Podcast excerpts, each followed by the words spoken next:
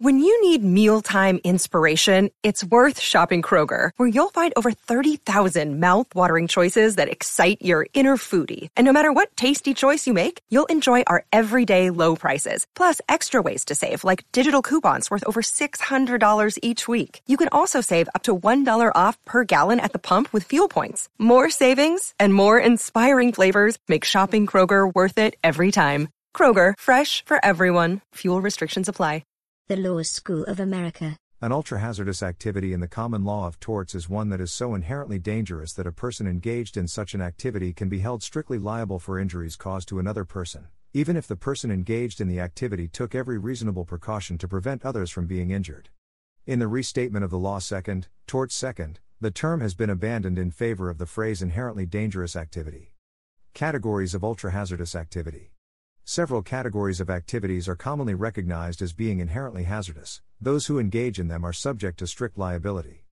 These include transportation, storage, and use of dynamite and other explosives, transportation, storage, and use of radioactive materials, transportation, storage, and use of certain hazardous chemicals, keeping of wild animals, for example, animals that are not normally domesticated in that area. Note that in this context, domesticated does not merely refer to animals that are commonly bred and raised in captivity, such as alligators.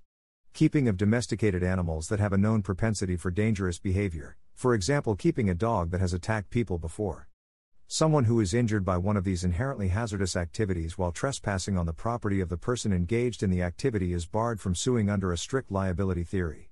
Instead, they must prove that the property owner was negligent. In the United Kingdom, this area of law is governed by the rule established in Rylands v. Fletcher.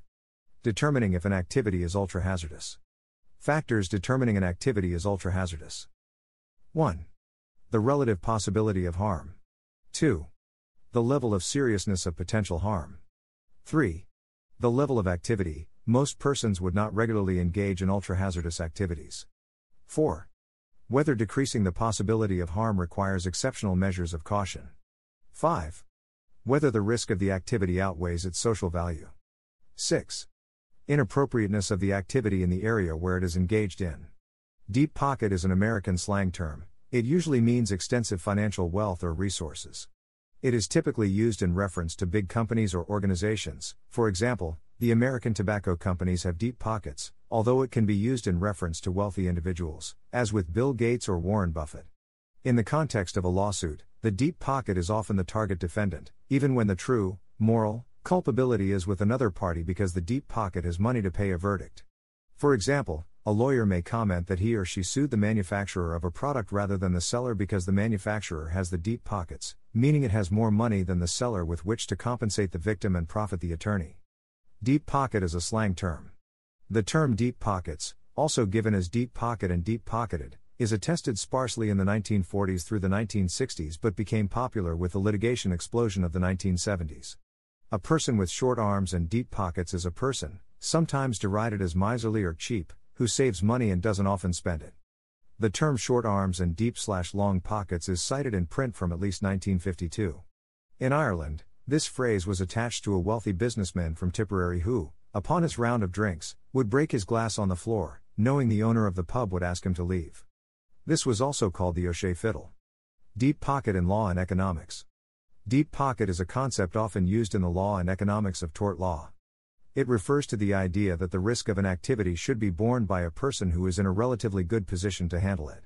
This can be achieved by either spreading the risk over a large number of risk bearers, usually by means of insurance, or by imposing it on a person who is relatively risk neutral. The latter is often assumed to be the case for wealthy individuals or large corporations, who are referred to as having deep pockets, since their wealth will not be affected very strongly if the risk materializes. For example, a deep pocket argument might, among other arguments, be used to justify product liability, as producers with deep pockets will normally be better able to accommodate the risk of damages than individual consumers not endowed with deep pockets. In 2014, the Supreme Court of Iowa labeled such legal theories deep pocket jurisprudence. A review found four types of application. Innovator liability holds an inventor of a product liable for the harms caused when others independently manufacture the same product. Governments may sue manufacturers and anyone in the supply chain, holding them broadly liable for harms caused by independent misuse or abuse of a product. Businesses may be held liable for harms caused by employees of independent contractors.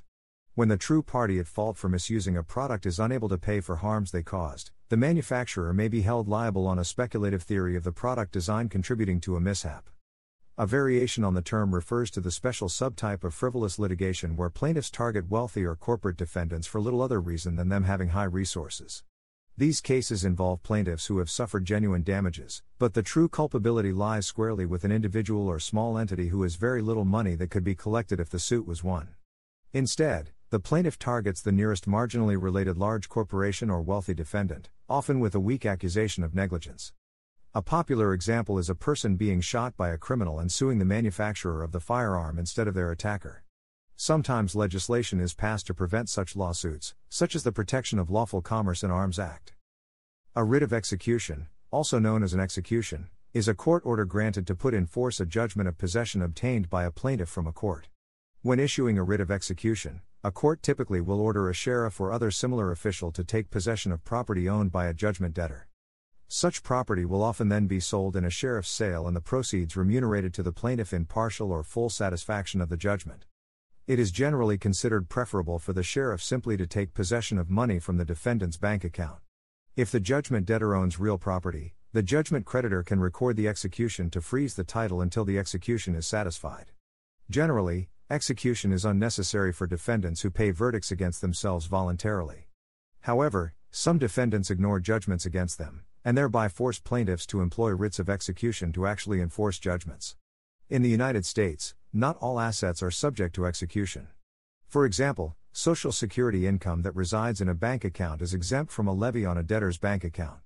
Many states also protect an individual retirement account, IRA, from execution as well as unemployment income but the amount that is exempt may be limited. The Law School of America. The content used in the podcast is licensed by the Wikimedia Foundation Incorporated under a Creative Commons Attribution, Share Alike license.